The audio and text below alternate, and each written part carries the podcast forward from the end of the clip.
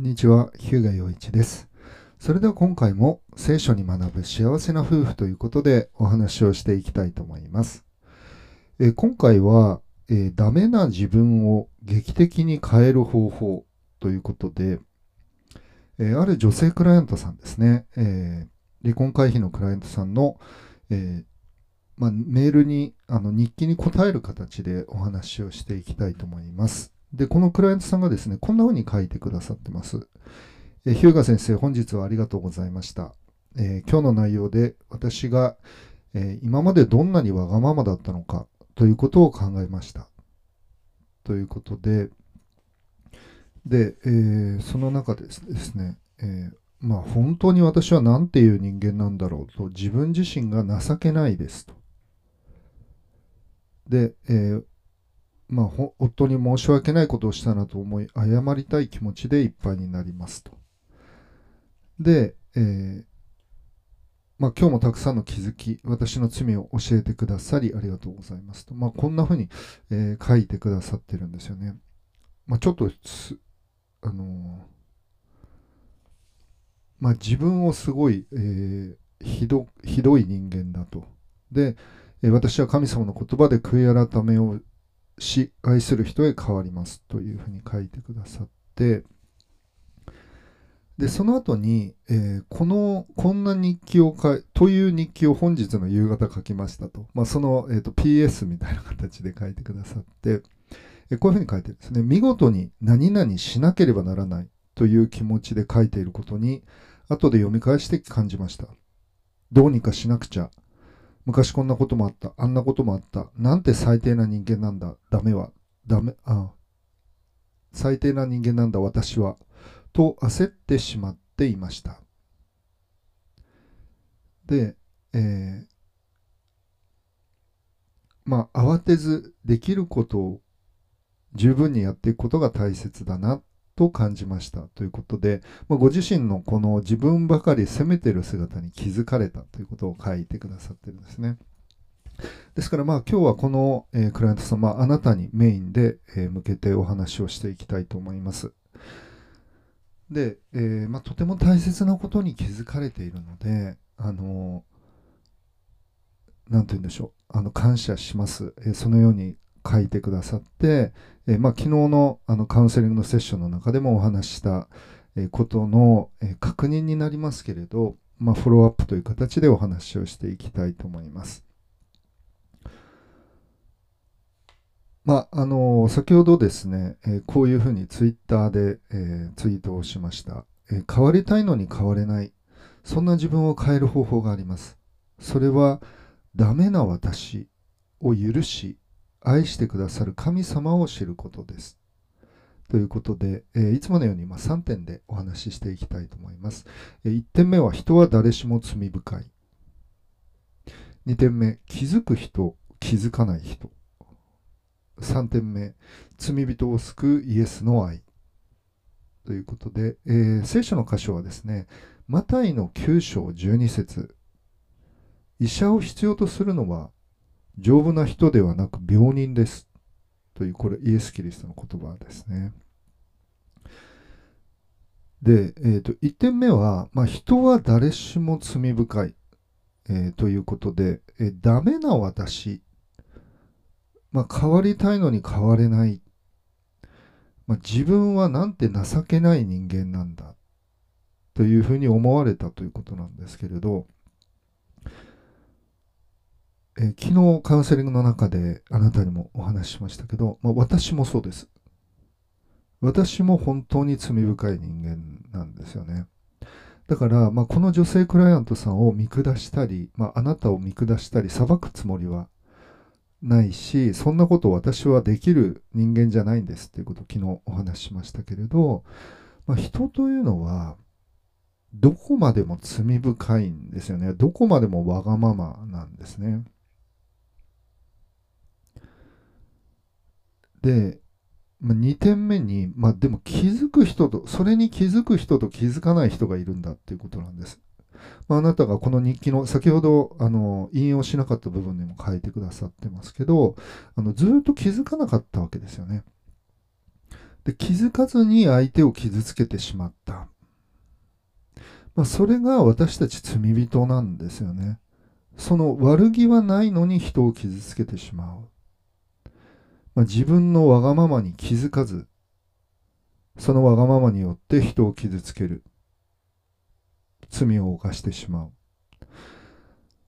で、まあ、書いてくださってるように、それに気づくことがなければ、まあ、私たちは変わることができないわけなんですよね。そして3点目は罪人を救うイエスの愛ということですけれど、私たちは自分で自分を変わること、変えることはできないんです。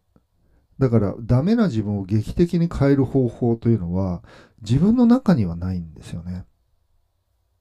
まあ、多くの心理学や、まあ、もしくは自己啓発が語っているように、えー、こんな風に自分に話しかけてみようとか、あの、こういう風に自分を認めよう、受け入れようという方法は、えー、自分の中に答えを探そうとするので、で、聖書は私たちの中には答えがない。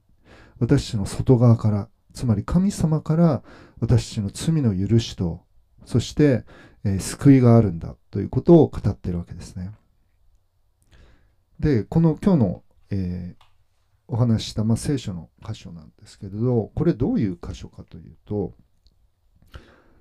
えー、こういうふうに書いてあるんですね、えー、マタイの福音書の9章の10節からのところですね。イエスが家の中で食事の席についておられた時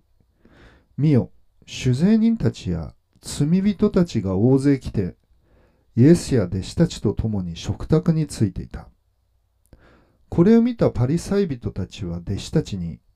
なぜあなた方の先生は酒税人たちや罪人たちと一緒に食事をするのですか？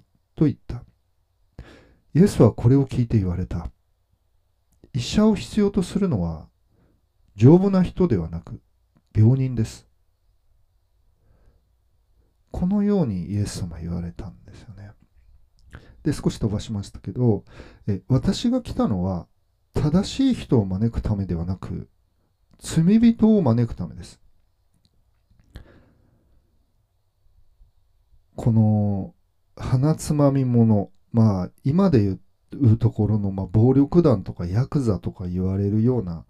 立場の人たちとイエス様はいつも一緒にいた。まあ、別の言い方をすればイエス様の周りにそういう人たちが集まってきてたんですよね。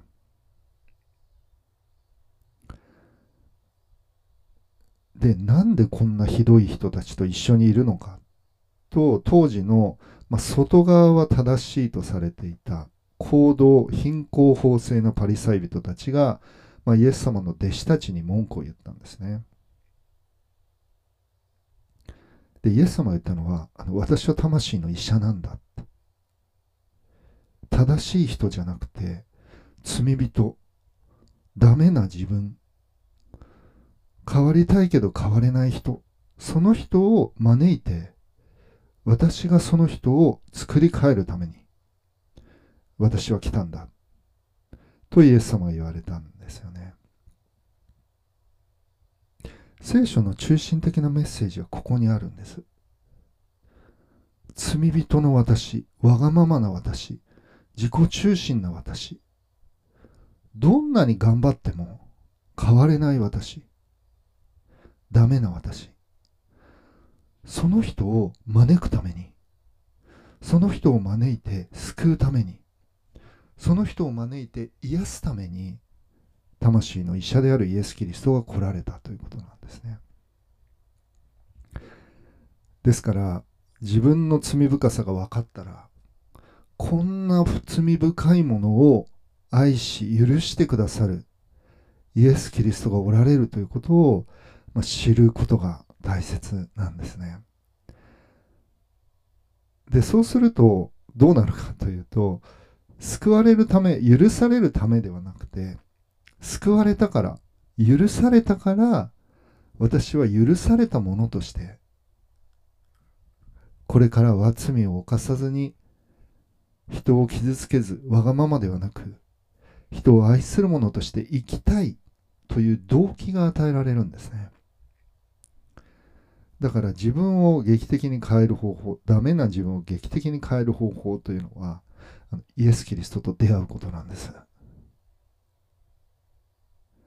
まあ、これは非常に宗教的な話ということになるわけですけれど、